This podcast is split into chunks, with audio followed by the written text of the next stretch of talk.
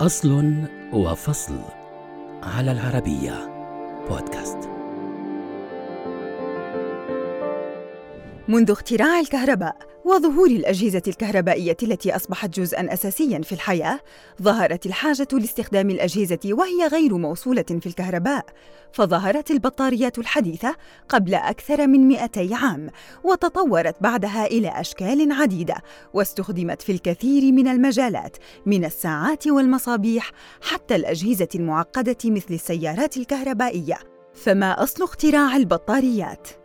رغم أن البطارية الحديثة تطورت خلال آخر 200 عام، إلا أن هناك ما ينسب ظهور أول بطارية في التاريخ إلى سنة 250 قبل الميلاد في مدينة بغداد، وتكونت وقتها من جرة صغيرة بحجم قبضة اليد، عليها غطاء من الرصاص والقصدير، وبداخلها أسطوانة نحاسية مجوفة مغلقة من الأعلى بمادة الأسفلت، وبداخل الأسطوانة قضيب حديدي وكانت الجرة تولد تياراً كهربائياً بقوة 2 فولت وسميت بطارية بغداد ويرجح أنها كانت تستخدم لصقل الذهب على الفضة.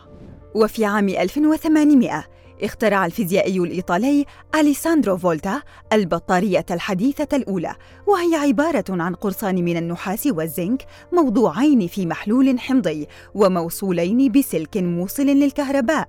ينتجان تيارا مستقرا مستمرا بقوة أقل من فولت واحد وأطلق عليها بطارية فولتا وشكل هذا الاختراع أساس البطاريات الكيميائية الحديثة.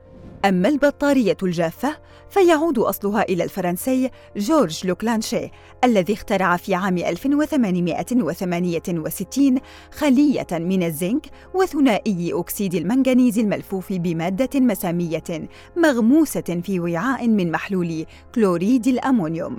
وأطلق عليها خلية لوكلانشي.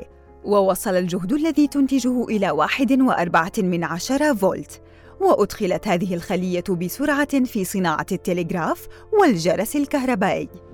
طور عالم ألماني يدعى كارل غاسنر في عام 1886 خلية لوكلانشي بعد خلطه كلوريد الأمونيوم مع جبس باريس لتكوين عجينة وأضاف كمية صغيرة من كلوريد الزنك لإطالة عمر البطارية الافتراضي وغمس ثنائي أكسيد المنغنيز في هذا المعجون وأنتجت جهداً قدره واحد ونصف فولت وأطلق عليها البطارية الجافة وحصل على براءة اختراع لبطاريته في العام نفسه.